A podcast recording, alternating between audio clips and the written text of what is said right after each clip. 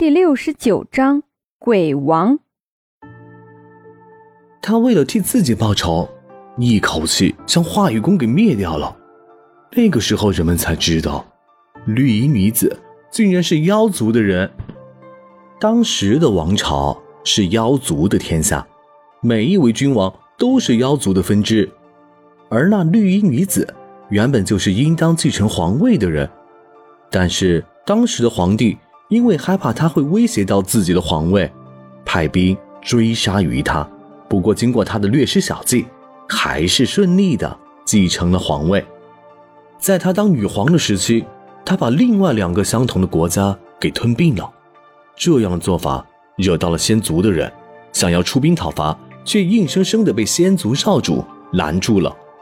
原来那仙族少主也是被绿衣女子吸引，起初。仙族少主是为了诱惑绿衣女子的。那仙族少主拥有那个世界最美丽的容颜，谁看到她的面容都会为之痴狂。但是没想到，这绿衣女子连看都不看他一眼。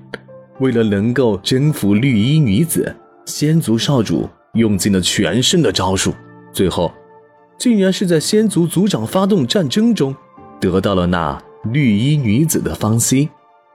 当仙族、妖族、鬼族、魔族四个族群战火平息的时候，绿衣女子成了人生赢家。其中鬼族和魔族的少主，竟然是那绿衣女子名义上的哥哥。后来，这两个哥哥成为了他的夫君，仙族少主也成了他的人。至此，四族和睦，一直到现在。当整个世界和平稳定下来以后，他毅然决定退位让贤，将自己皇位送给了自己认的姐姐。他和自己身边的人则隐居了。随着四族少主的隐居，四族之间的争夺渐渐少了，也就慢慢消失在过往的历史当中了。张逸晨和秦洛风听得心里怕怕的。毕竟那个有很多男人的妖族少主，那个绿衣少女，貌似和安令有一点相似啊，除了绿色衣服，其他都对得上。妖族隐居，很多男人围绕在身边，莫非就是安令？如果你认识那个绿衣女子，你会怎么样？张逸晨很自然地问了问。白发男子想了想。要是我认识他的话，一定要将妖族的所有长老们都叫过来，将他好好的教训一顿。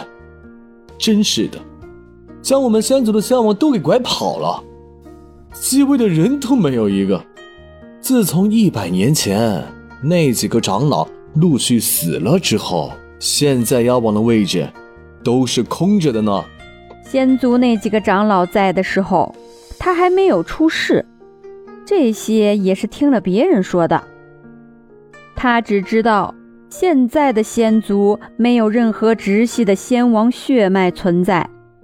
听到这里，张逸晨心想：可不能将自己认识那个绿衣女子的事情说出来。秦洛风和张逸晨默契地对视一眼，心中对安令崇拜的不是一星半点儿啊！安令一个女子。竟然是妖族的王、鬼王，还有这仙族的仙王都在安陵的身边。当时秦洛风遇见的那个脸色苍白的黑衣男子，自称是鬼王，秦洛风还不信，现在看来竟是真的。可为什么秦洛风感受不到他们身上的真气？难道说他们的真气厉害到能够隐藏起来了吗？秦洛风这样一想。顿时觉得很有道理，可转眼脸色变了又变，这辈子竟然和传说中的人物碰面了，而且还得到了他馈赠的礼物。当时要不是答应鬼王不告诉别人，此刻的秦洛风恨不得满世界炫耀自己认识四族的王。四族的王已经隐居，这是因为五百年前四族签订的协议。鬼王、魔王、妖王、仙王当中任何一个王出现在世人面前的话，会因为打破世间的平静受到惩罚。张逸晨突然抓住了白发男子的衣领，哼，你这个打破世间平静的家伙，我要把你送到妖族去！别别别别别，妖族可以，但是鬼族千万别让我去。他这辈子最害怕的就是鬼族。好好说说为什么？白发男子长叹一声，瘫坐在椅子上，脸憋得通红，感觉好像要哭出来了。你是不知道。鬼族简直就是四族当中最最恐怖的，不是因为鬼族的族人是鬼，而是他们能够操纵鬼魂。像是人死之后，鬼魂就会自动飘到鬼族去。鬼族的总部是一个十分阴暗恐怖的地方，那里尸骨成堆。那里的每一寸土地里都有一个鬼魂，你走在路上，甚至都会有人的手搭在你的肩膀上面。你伸手一摸，摸到的却是一副骨架。这这还不是最可怕的，最可怕的是，鬼族的人都会读心术。你们想象一下，像鬼族这样的存在，多可怕呀！听到白发男子这么说，秦洛风想到之前遇到的那个叫许晨的人，也就是送给自己戒指的人，应该就是鬼族的人。你知不知道许晨是什么人？安令的名字不能说出来，但是许晨的名字还是可以问一问。白发男子想了想，忽然大叫一声：“许晨啊！他他是鬼族的鬼王啊！”随着那个绿衣女子隐居了，现在还没有人见过他呢。这样一说，秦洛风和张逸晨百分百的确定，他们遇到的人就是绿衣女子那一伙的。真没想到，安令和许晨竟然会是这么传奇的人物。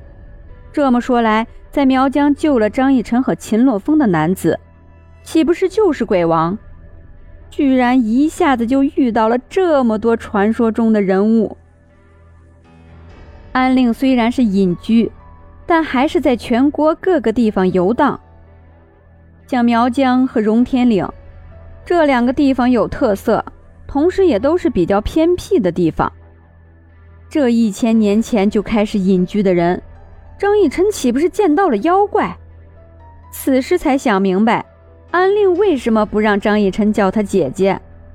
这哪是姐姐，根本就是祖宗啊！一千岁什么概念？